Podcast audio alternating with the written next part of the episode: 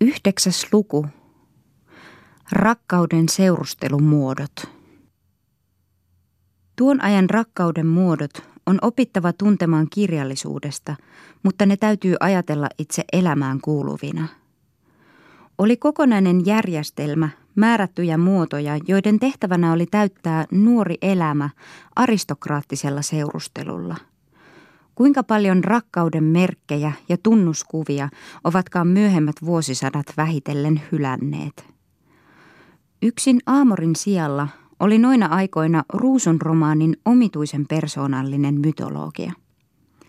Hyvätapaisuus, lempeä ajatus, huono vaikutus ja muut ovat varmasti eläneet ihmisten mielikuvituksessa myös varsinaisten kirjallisten tuotteiden ulkopuolella – Lisäksi oli vaatetukseen, kukkiin ja koristeisiin liittyvä värien vivahdusrikas merkitysjärjestelmä.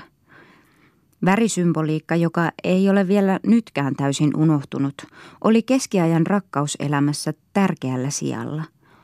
Joka ei ollut näistä asioista riittävästi selvillä, löysi ohjeet teoksesta Värien vaakuna – Tämän oli kirjoittanut vuoden 1458 tienoilla Heroldi Siciliään. 16. vuosisadalla se puettiin runomuotoon ja Rabelais pilkkasi sitä, ei niinkään siitä syystä, että olisi asiaa halveksinut, kuin ehkä siksi, että aikoi itse kirjoittaa siitä. Nähdessään ensi kerran tuntemattoman rakastettunsa, Guillaume Machot ihastuu siihen, että valkopukuisella olennolla on taivaan sinisestä kankaasta tehty päähine, jota koristavat vihreät papukaijat, sillä vihreä on uuden rakkauden ja sininen uskollisuuden väri.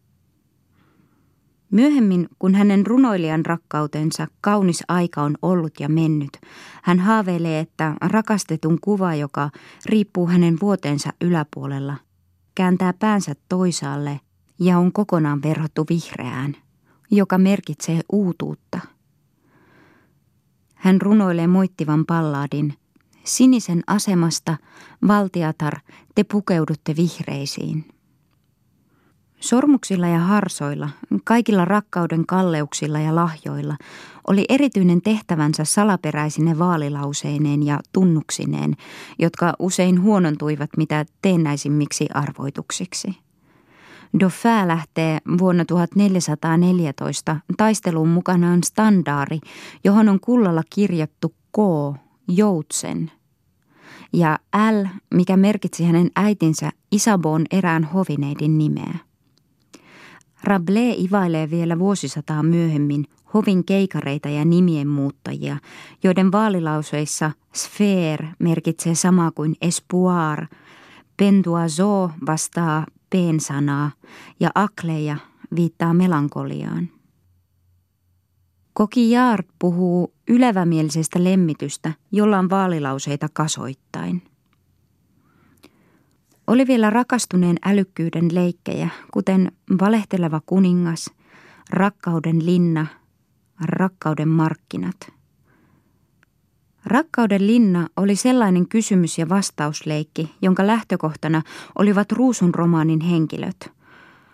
Rakkauden linnasta kysyn teiltä, sanokaa minulle sen ensimmäinen peruskivi. Rakastaa vilpittömästi. Mainitkaa minulle nyt sen pääseinät, jotka tekevät siitä kauniin, vahvan ja varman. Salata viisaasti. Sanokaa minulle, mitä merkitsevät harjat, ikkunat ja paadet. Houkuttelevaa katsetta. Ystäväni, sano kuka on portinvartija, pahaa puhuva vaara. Mikä on avain, jolla sen voi avata? Kohtelias pyyntö. Hovimaisessa keskustelussa oli trupaduurien aikojen jälkeen paljon tilaa rakkauden kasuistiikalle. Se oli tavallaan uteliaisuuden ja panettelun jalostusta kirjalliseksi muodoksi. Kauniiden kirjojen, mietelauselmien, pallaadien ohella vilkastuttavat Orlean Ludvikin hovin aterioita, sirot kysymykset. Niitä esitetään ennen kaikkea runoilijan vastattaviksi – naisia herraseurue tulee tuomaan Macholle joukon lemmen ja sen seikkojen kiistakysymyksiä. Hän oli teoksessaan Rakkauden tuomio puolustanut teesiä, että nainen, jolta kuolee rakastaja, on vähemmän säälittävä kuin uskottoman lemmityn ritari. Jokaista rakkaustapausta pohdittiin tällä tavalla ankarain normien mukaan. Kaunis herra, kumpaa pitäisitte parempana, että rakastetustanne puhuttaisiin pahaa ja te havaitsisitte hänet uskolliseksi – vai että hänestä puhuttaisiin hyvää ja te huomaisitte, ettei hän ole uskollinen. Ylevä muodollinen kunniakäsitys ja rakastajan ankara velvollisuus valvoa rakastetun ulkonaista kunniaa vaativat tuohon vastaamaan, rouva, minulle olisi mieleisempää kuulla puhuttavan hänestä hyvää ja havaita hänessä olevan vikaa. Kun ensimmäinen rakastaja kohtelee välinpitämättömästi naistansa, menetteleekö tämä uskottomasti, jos ottaa toisen, joka on kunnollisempi? Saako ritari, joka on jättänyt kaiken toivon saada nähdä valtiattarensa, koska mustasukkainen aviomies pitää häntä lukkojen takana, vihdoin valita uuden rakastetun? Kun ritari jättää rakastettunsa, alkaa kosiskella korkeasäätyistä naista ja tämän torjumana jälleen anoo edellisen suosiota, salliiko tämän kunnia silloin antaa hänelle anteeksi? Tästä kasuistiikasta on vain askel rakkauskysymysten käsittelemiseen nimenomaan oikeudenkäyntimuodossa, niin kuin tekee Martial Dovern Lopettakaa rakkaus teoksessaan. Kaikki nämä rakkauden seurustelumuodot tunnemme vain niiden kirjallisuuteen jättämistä jäljistä. Niiden tyyssijana oli todellinen elämä – Hovimaisten käsitysten, sääntöjen ja muotojen lakikirjan tehtävänä ei ollut yksinomaan se, että niistä sommiteltiin runoja, vaan myös se, että niitä käytettiin aristokraattisessa elämässä tai ainakin keskustelussa. On silti hyvin vaikea päästä runouden harson läpi näkemään tuon ajan elämää, sillä sielläkin, missä todellista rakkautta kuvaillaan niin tarkasti kuin suinkin mahdollista, tämä kuitenkin tapahtuu käyvän illuusion ihanteesta käsin, tavanomaisten rakkauskäsitysten teknillistä aparaattia käyttäen ja kirjallisen aiheen stilisoinnin mukaisesti. Niin on laita Ylen pitkässä kertomuksessa, joka kuvaa 14 vuosisadalla kukkinutta vanhan runoilijan ja nuoren naisen rakkautta – Kertomuksen nimi on Kirja tositapahtumasta ja sen kirjoittaja on Guillaume de Machot. Tämä oli varmaan suunnilleen 60 vuoden vanha, kun noin 18-vuotias Peronel d'Armantier, joka kuului ylhäiseen champagnalaiseen sukuun, lähetti hänelle ensimmäisen rondeur-runonsa tarjoten tuntemattomalle kuuluisalle runoilijalle sydämensä ja pyytäen häntä käymään runolliseen rakkauskirjeiden vaihtoon. Sairaaloinen runoilija Parka, jonka toinen silmä on sokea ja jota vaivaa kihti, saa heti tulen tappuroihinsa. Hän vastaa saamansa rondööhön ja sitten alkaa kirjeiden ja runojen vaihto. Peronel on ylpeä kirjallisesta suhteestaan. Aluksi hän ei ensinkään sitä salaa. Hän tahtoo, että Machot kertoisi heidän koko rakkautensa totuuden mukaisesti ja sisällyttäisi kertomukseen hänen kirjeensä ja runonsa. Machot suorittaa tämän tehtävän mielellään. Minä kirjoitan teidän kunniaksenne ja ylistykseksenne jotain, mikä tullaan hyvin muistamaan. Ja oletteko te, minun ylen suloinen sydänkäpyseni, näin kirjoittaa vanha runoilija rakastetulleen, pahoillanne siitä, että olemme aloittaneet niin myöhään. Kuinka Peronel olisikaan voinut aloittaa aikaisemmin. Jumala tietää, että minäkin valitan sitä, Hänellä oli siihen enemmän syytä. Mutta minä tiedän siihen korjauskeinon. Järjestäkäämme elämämme paikallisesti ja ajallisesti niin hyvin kuin voimme, että saamme korvatuksi menetetyn ajan ja että rakkaudestamme puhutaan vielä sadan vuoden kuluttua kaikin puolin säädyllisesti ja kunniallisesti. Jos näet siinä olisi pahaa, te salaisitte sen Jumalaltakin, jos voisitte. Mitä kunniallinen rakkaus siihen aikaan saattoi sietää, sen opimme tietämään kertomuksesta, jossa Macho panee järjestykseen kirjeet ja runot. Runoilija saa pyydettyään Peronellen maalatun muotokuvan, jota hän palvoo kuin Jumalaansa maan päällä. Raihnautensa takia hän ajattelee pelon vallassa ensimmäistä kohtausta ja hänen onnensa on ylenpalttinen, kun ulkomuoto ei säikytä nuorta rakastettua. Peronel paneutuu kirsikkapuun alla hänen sylinsä nukkumaan tai olemaan nukkuvinaan. Hän lahjoittaa runoilijalle suurempaakin suosiota. Toivio retkellä, jonka päämääränä on Saint-Denis ja Foire du Ledi, tarjoutui tilaisuus olla muutamia päiviä yhdessä. Eräänä keskipäivänä seurue on ihan uupunut hälinästä ja kesähelteestä. Tämä tapahtui kesäkuussa. He löytävät tungokseen saakka täyttyneestä kaupungista majapaikan erään miehen luota ja tämä luovuttaa heille huoneen, jossa on kaksi vuodetta. Toiseen menee Peronellen käly pimennetyssä huoneessa nauttimaan päivällislepoa, toiseen Peronel kamarineitinsä kanssa – Peronel pakottaa Kainon runoilijan tulemaan heidän keskellensä. Tämä makaa hiljaa kuin hiiri, koska pelkää heitä häiritsevänsä. Herättyään Peronel vaatii häneltä syleilyä. Kun pieni matka on lopullaan ja Peronel huomaa, että vanha runoilija on alakuloinen, tämä saa luvan tulla hänet herättämään ja sanomaan hyvästi. Vaikka runoilija tässäkin kohdassa edelleen käyttää kunnia- ja rehellisyyssanoja, hänen verrattain suorasukaisesta kertomuksestaan ei käy selväksi, mitä Peronel olisi vielä voinut häneltä evätä. Hän antaa ritarilleen kunniansa kultaisen pikkuavaimen, aarteensa huolellisesti säilytettäväksi, mutta se, mitä vielä voitiin säilyttää, oli kaiketi vain neidin hyvä maine ihmisten keskuudessa. Enempää onnenantimia ei runoilijalle ollut suotu, ja kun ei ollut kerrottavaa muista kohtaloista, hän täyttää kirjansa toisen osan loputtomilla mytologisilla kertomuksilla. Viimein neiti ilmoittaa hänelle, että heidän suhteensa täytyy loppua, nähtävästi siitä syystä, että hän meni naimisiin.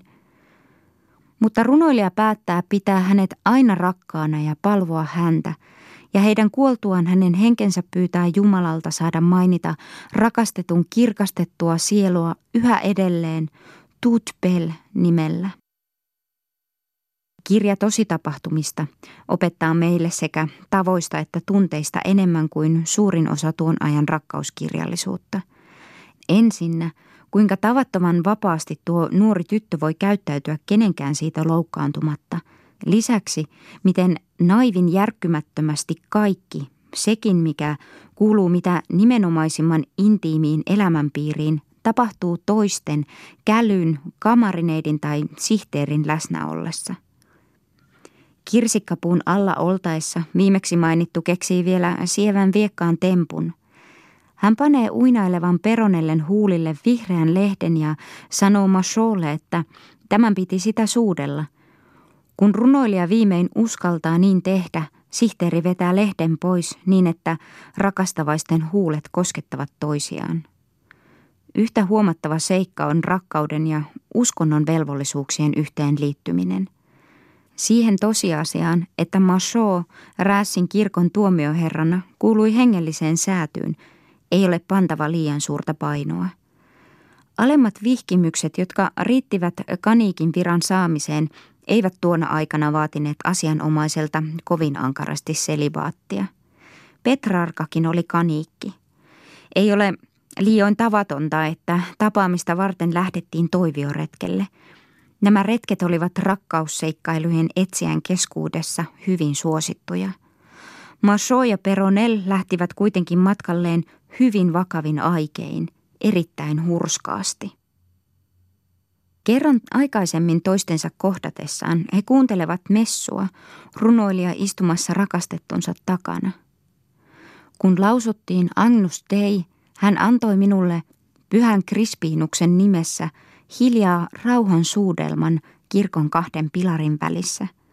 Ja minä tarvitsin sitä kovin, sillä rakastunut sydämeni oli levoton, koska hän lähti niin pian. Rauha oli oikeastaan pieni taulu, jota kirkossa kävijät suutelivat kukin vuorollaan ja joka siten korvasi suusta suuhun käyvän rauhansuudelman. Tässä rauhansuudelma tietenkin merkitsi, että Peronel tarjosi rakastajallensa omat huulensa. Macho odottaa häntä puutarhassa lukien rukouskirjaansa. Kun on alkamassa noveeni, mm, tiettyjen rukousten lukeminen yhdeksän päivän aikana, hän lupaa itselleen kirkkoon tullessaan tekevänsä kaikkina näinä päivinä runon rakastetullensa. Tämä ei estänyt häntä mainitsemasta rukoilleensa erittäin hartaasti. Tuohon kaikkeen ei tarvitse ajatella sisältyneen kevytmielistä tai pyhyyttä loukkaavaa tarkoitusta. Guillaume Shaw on loppujen lopuksi vakava ja ylevämielinen runoilija. Tässä on kysymys siitä meille melkein käsittämättömästä ujostelemattomuudesta, jota ihmiset Tridan kirkolliskokousta edeltäneenä aikana osoittivat punoessaan hartauden harjoituksiensa arkiseen elämään. Siitä on aivan pian puhuttava enemmän. Tunne, jota tämän historiallisen rakkaustarinan kirjeet ja niihin liittyvä kertomus ilmaisevat, on pehmeä, imelä, hiukan sairaalloinen. Tunteiden ilmaisu verhoutuu järkeilevien mietteiden leveään sanatulvaan sekä allegorisiin haaveisiin ja unelmiin. On jotain liikuttavaa vanhan runoilijan hartaudessa – kun hän onnensa ihanuutta ja tuut bellen oivallisuutta kuvatessaan, ei tule ensinkään tietoiseksi siitä, että rakastettu on oikeastaan vain leikkinyt hänellä ja omalla sydämellään. Suunnilleen samoihin aikoihin, kun Machon kirja tositapahtumista, sepitettiin toinen teos, joka tavallaan voidaan asettaa edellisen rinnalle – Tämä Ritari de la Tour Landrin tyttäriensä opiksi kirjoittama kirja on peräisin aatelispiireistä samoin kuin Machon ja Peronel d'Armantierin romaani. Viimeksi mainitun näyttämänä oli Champagne, Pariisi ja Pariisin ympäristö.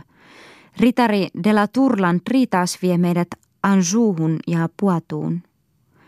Tällä kertaa ei kirjoittajana ole vanha rakastunut runoilija, vaan verraten proosallinen isä, joka tarjoaa nuoruusvuosiensa muistoja, anekdootteja ja kertomuksia. Pour me fille à apprendre à romancier. Kääntäisimme tuon opettaakseen heille rakkausasioiden sivilisoituja muotoja. Opetus ei kuitenkaan osoittaudu ensinkään romanttiseksi – niiden esimerkkien ja kehoitusten tendenssinä, joita huolekas aatelismies tyttärilleen esittää, on ennemmin varoittaa heitä romanttisen flirtin vaaroista. Varokaa kieleviä henkilöitä, jotka ovat aina valmiit tarjoamaan teille petollisia, pitkiä ja kaihoisia katseita, pieniä huokauksia ja kummallisia teennäisiä eleitä ja joilla on käytettävänänsä enemmän sanoja kuin muilla ihmisillä. Älkää noudattako liian herkästi kosiskelijain toivomuksia. Hänen isänsä oli kerran vienyt hänet, nuorukaisen, johonkin linnaan, jotta hän saisi tutustua linnanherran tyttäreen, jonka kanssa hänen toivottiin menevän kihloihin. Tyttö oli ottanut hänet vastaan erittäin ystävällisesti. Saadakseen tietää, mitä tytössä oikeastaan piili, nuori mies jutteli hänen kanssaan kaikenlaisista asioista – Keskustelu johtui vankeihin ja hän lausui arvokkaan kohteliaasti.